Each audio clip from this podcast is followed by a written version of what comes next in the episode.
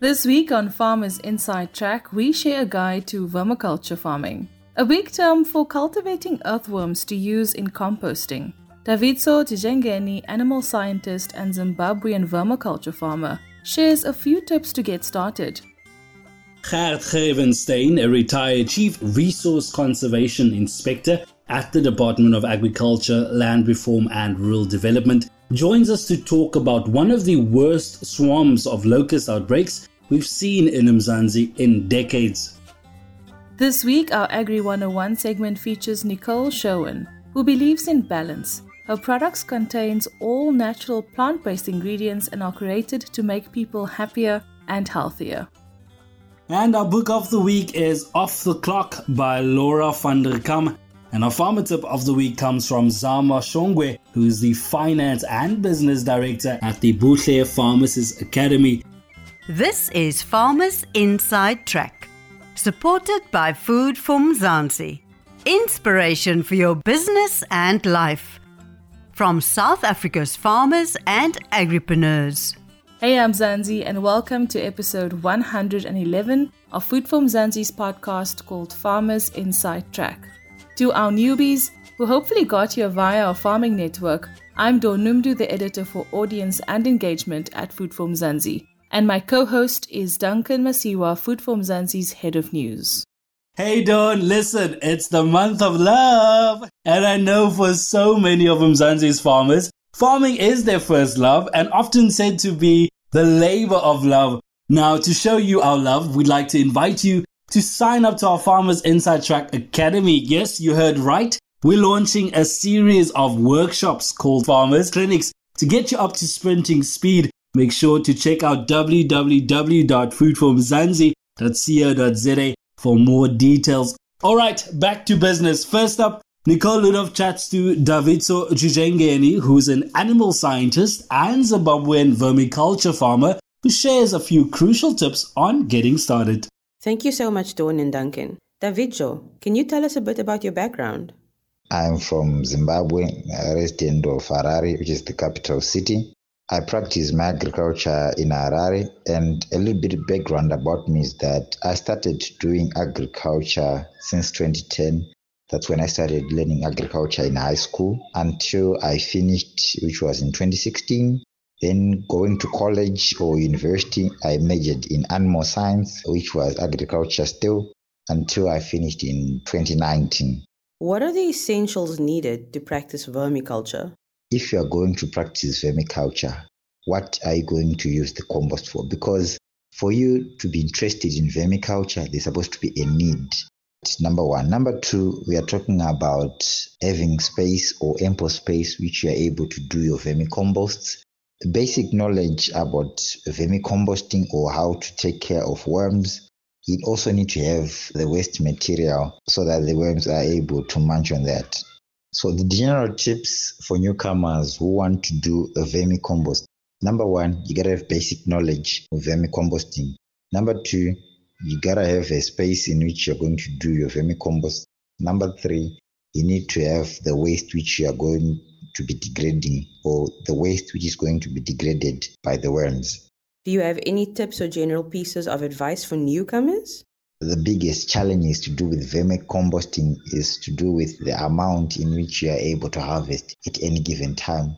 This is directly linked to the size of the bin, to the number of the worms, and also to the amount of waste which you can have. So if you're doing it in a small area or in a backyard, it means after six months, your harvest is directly linked to the size of the bin. If your bin is one meter, you might harvest just 50 kgs, of which this is over six months of doing composting.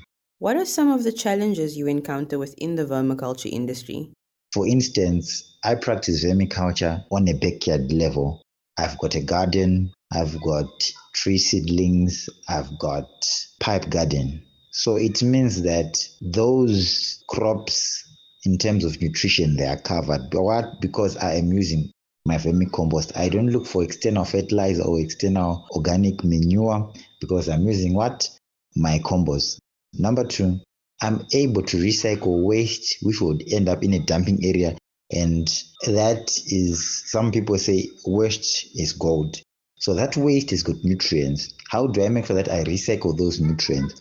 It's through practicing of vermicompost. So I think the biggest reward of practicing vermicompost is able to own your nutrients or you're able to own your cycle of the nutrients and make sure that you're always recycling them and reducing the amount of waste or the amount of nutrients which go out of your house. Lastly, what are the benefits or rewards that come out of practicing vermiculture? The best worms to use are, are the red worms or the Eisenia fetida. Why? Because these worms have got a voracious appetite. They are able to consume three quarters of their body length in a day. So when someone wants to get into vermiculture, the best worms to use are red worms or Eisenia fetida. Thanks, Nicole, and great having you, Davidzo Tizengeni, animal scientist and Zimbabwean vermiculture farmer. We now switch things up from worms to the brown locust outbreak. Now, the Eastern Cape and the Northern Cape provinces are seeing its worst swarms of locust outbreaks in decades, disseminating thousands of hectares of crops, leaving behind barren fields and devastated farmers. Now, Geert Grevenstein, retired Chief Resource Conservation Inspector at the Department of Agriculture, Land Reform and Rural Development, joins us now to unpack this and, better yet, to figure out how you can protect your farm.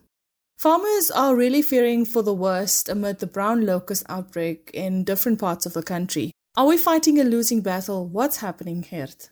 Normally, locusts hatch in the central Karoo and then migrate to other provinces where the, huge damages are being done. If we control locusts, we try to control them in the, in the upper stage, and that is also in the breeding areas in the Northern Cape.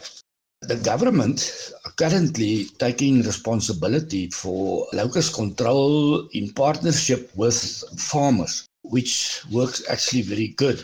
I don't think we are fighting a losing battle because we do have controllers in every district that control the affected areas where the need arises. Now, on a practical level, is there anything farmers in particularly rural towns can do to better prepare for the locusts?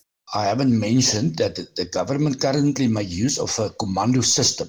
On a practical level, what the farmers can do is they must find out who are their district locust officers. So how this works is that in every district where locusts, especially in the Northern Cape, sometimes it moves out to other areas and then we extend our employment in each district, we have a district locust officer with controllers that assist him and help him control locusts. So if the farmers knows who these people are, they can phone them immediately and report the swarms. That will help the controllers quite a lot. Now, what are some of the implications for agriculture production in Mzansi? Are you worried that it might affect food security? Agriculture production won't really get affected by the locust. If no control being done, then there will definitely be a detrimental impact on the environment and crops. But as I said, we are using commando system and it works quite well. We've got all over operators, DLOs, equipment ready for any outbreak that comes. There is a, currently a medium outbreak, I would say, and we are close to finish that up. Now, although the chemical control measure has been the most successful means used in many countries, and over the years, it has also been greatly criticized due to its detrimental effects on humans, animals, and biodiversity in general. What is South Africa's approach to this? Currently, we are making use of chemical control because there's no other economical viable way to control locusts. We do know that chemicals has a detrimental effects on humans and animals, even your insects, mostly insects. So insecticides or chemicals that we use is synthetic pyrethroids. We concentrate on specific species, especially cold-blooded species, so it won't harm any other animals if the application is being done correctly. The agriculture department or the government have ongoing training through locust outbreaks. So where the need arises, people are trained to apply chemicals correctly and use the equipment correctly. Therefore, I think currently it is the only way really to control locusts, environmentally friendly way that we can apply insecticides. And of course, it is a global problem, and we've seen how locust outbreaks have led to famine in some parts of Africa. What does the future hold for us? A government has accepted responsibility for locust control. As long as they accepted the responsibility to control locusts in partnership with, with farmers, locusts in our country will never leave us without or will lead to famine as it does in some part of Africa. So I'm very positive for the future that locusts will be controlled. There's also people that is experimenting or research new ways of control locusts. We all know that locust is food for a lot of people, animals, if you prepare them correctly. I'm very positive for the future that locusts in our country won't be a problem. Absolutely great having you, Gert Grevenstein, retired Chief Resource Conservation Inspector at the Department of Agriculture, Land Reform and Rural Development. Next up, our Agripreneur 101 segment features Nicole Sherwin, the founder of Eco Diva Natural, who believes in all things balance. Now, her products contains all natural plant-based ingredients and are created to make people happier and healthier. Thanks so much for joining us, Nicole. Tell us a bit about your business. I started Eco Diva Natural because I had to heal my own skin and my health. I was living in LA for about six years and got very, very sick. And part of that sickness within my whole body, I also developed hyperpigmentation and acne and bursts of eczemas and psoriasis. Like my entire microbiome and my whole system was completely out of balance. I had to go for a lot of tests and discovered that I had very, very heavy metal toxicity, so heavy metal poisoning. You can die from it. So I was very, very ill and had to bring myself back to health and back into balance, and I did it 100% naturally. Eco Diva is really about my healing journey back to health and vibrant, glowing skin and a happy life. The products really speak for themselves as they all contain superfood, plant based ingredients. So, EcoDiva Natural is a clean skincare brand, and when one says clean, it should mean vegan, cruelty free, 100% natural, organic, kind to the environment, so eco friendly, containing absolutely zero toxins or adverse toxic nasties that many skincare and personal care products contain, which is how I got sick and got the heavy metal poisoning. A bit about the EcoDiva manufacturing process. We use only 100% natural ingredients, plant based. All our products are manufactured in an eco certified Soil Association best practices laboratory, and it's all locally made in Cape Town every area of the business from the packaging to the ingredients to the boxes are either glass or biodegradable or recycled plastic that can be upcycled. I've also launched a new range under EcoDiva called Fresh, and Fresh is spelled with a PH because it's all about balancing the skin pH as EcoDiva is. But Fresh is a really fantastically affordable, multi purpose, multi use skincare and hair care range. Really, really amazing. Which has launched into Mr. Price and on Takealot and through Superbalist and through Faithful to Nature. And we're going to be rolling out a lot more retail outlets this year. Humans can rest assured that we truly believe and live our ethos in every single way. We've been running for seven years. What are some of the challenges you face in your business? And what are some of the more rewarding aspects, would you say? Just getting people to understand how natural products work, and they work so much better than big conventional products that contain preservatives or sulfates or parabens or chemicals that don't align with the skin's molecular structure. We don't believe in skin types. People have been told they have oily or dry or combination skin, or they have a skin condition like pigmentation or acne or rosacea or psoriasis or eczema, whatever a condition is. Those conditions or skin types are because the skin is out of its pH balance. But getting that education across to people is a challenge because people have been taught that certain products do certain things when really the skin is a natural microbiome It requires certain hydration, certain exfoliation, certain cleansing. And if it's aligned with the right plant matter and plant structure that matches the molecular structure of skin, real magic happens. Like so many of our customers are just delighted with our pigmentation solutions, our eczema solutions. So the range balances all skin conditions and skin types back to natural pH. And natural pH means you just have gorgeous glowing skin every day. That's why I don't believe in skin types because I know they can be balanced and we have a formula for it and it works and it's magical it's an exciting thing to be able to share with people. It makes me very, very excited and grateful to be able to be here and share it. What keeps you inspired or motivated? The most rewarding aspects in the business are customers' feedback. Seeing people's lives change, of seeing people's skin change, of seeing people's happiness levels change. That to me is everything. I love it. What are your five top tips for aspiring agripreneurs who may want to follow in your footsteps. Just believe in yourself. Plants are medicine, plants heal. You're doing the right thing. You're living in the light and you're creating happiness and you're creating health and you are creating a kindness revolution. So, five tips are just go for it, believe in yourself, and also question everything because we're being fed lots of misinformation. So, question everything and find your own proofs and step into your own power and just go for it because we all have that capability. You just have to step into it and you just have to believe in yourself. Thanks so much for joining us, Nicole Show. And she's, of course, the founder of Eco Diva Natural. Now, before we let you go, our book of the week, as chosen by farmers, is Off the Clock Feel Less Busy While Getting More Done by Laura Vanderkam. It's a concise guide on how to change how you think and plan your time in order to feel that more may be accomplished this week. Caroline Sampson, Head of Strategy and Sustainability at Access Bank South Africa, reviews this book for us. At the start of a new year, many of us have a long list of resolutions. But then reality sinks in that we need more time to do all these things.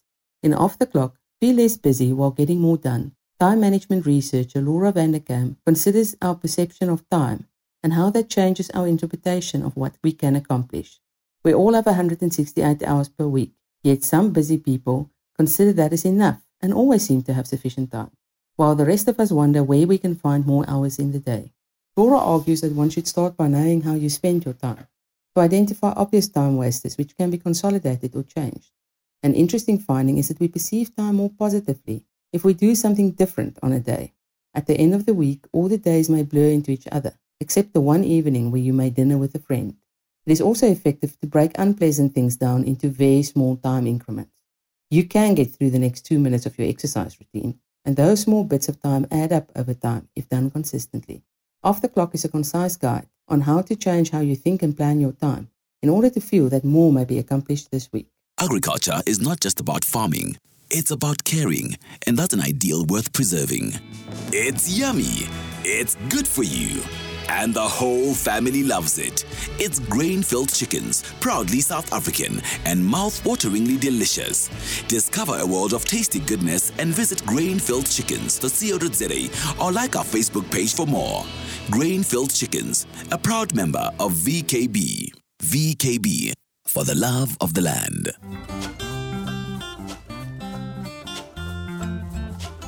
Thanks, Caroline. She's, of course, the head for strategy and sustainability at Access Bank South Africa, and, of course, a regular contributor here on Farmers Inside Track.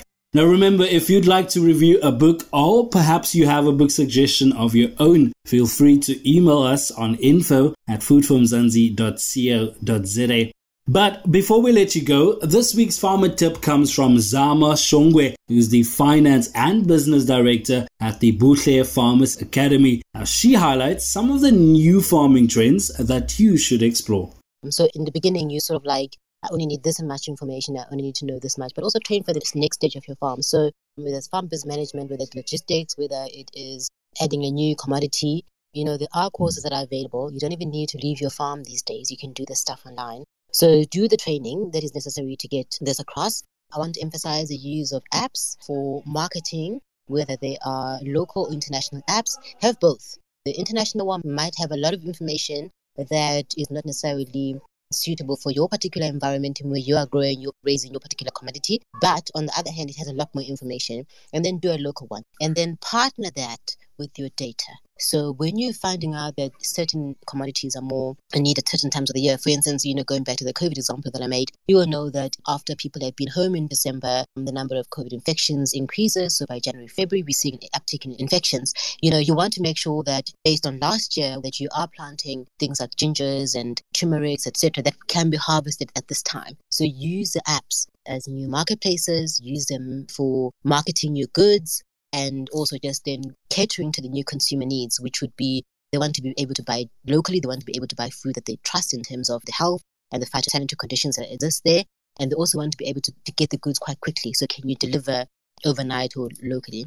Now the thing is water management. We are a, a water scarce country and that's not going to change anytime soon. Use again information that you've gathered historically to be able to understand the data will help you from spraying, irrigation, harvest periods. You will know how much water you need to use and therefore it'll be a saving for your farm. So use the data to help you in your particular environment to help you grow your farm. And our farmer tip of the week by Zama Shongwe, the finance and business director at Buhle Farmers Academy, brings us to the end of this week's Farmers Inside Track, proudly brought to you by Food from Mzansi. Now, for more daily inspirational stories about the farmers and agriculturalists to go above and really beyond to feed South Africa, Visit foodformzansi.co.za or you can follow us on Facebook, Instagram, YouTube, and Twitter. And don't forget our weekly sessions on Twitter Spaces called Gathered to Grow. If you have any suggestions about topics we can cover or things you'd like to know more about, also pop us a message. You can also email me at dawn at foodformzansi.co.za. That's right. And remember, if you love this podcast, please rate it and share it with your friends, family members, and fellow farmers. And be sure to also check out our sister's publication called foodforafrica.com for inspiration and news from across the continent. But from me, Duncan Masiwa, Dawn Noemdoe, Nicole Ludolph, and our producer Megan van der Fent, and the rest of Team Food from Mzansi, have a great week.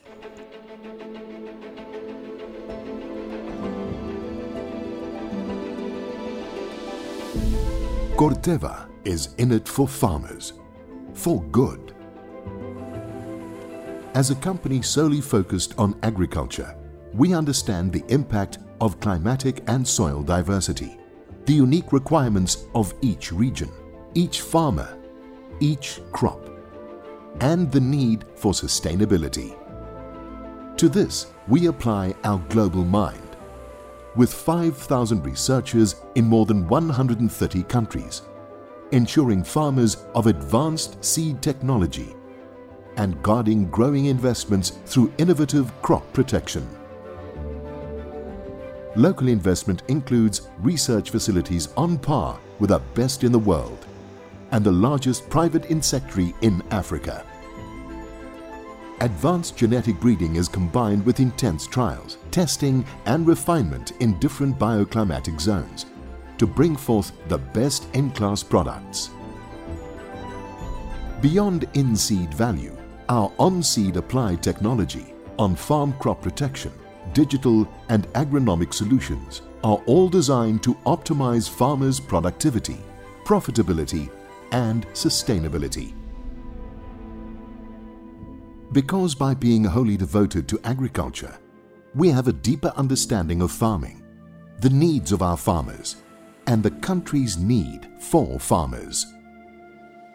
This is what drives our researchers to find new avenues for sustainable growth. It is the reason for having state-of-the-art seed production technology on home ground. Our motivation for creating effective, locally proven solutions to protect land and crops with care for the future. This is the world of Corteva in South Africa growing progress, enriching lives, now and for generations to come. Corteva, keep growing.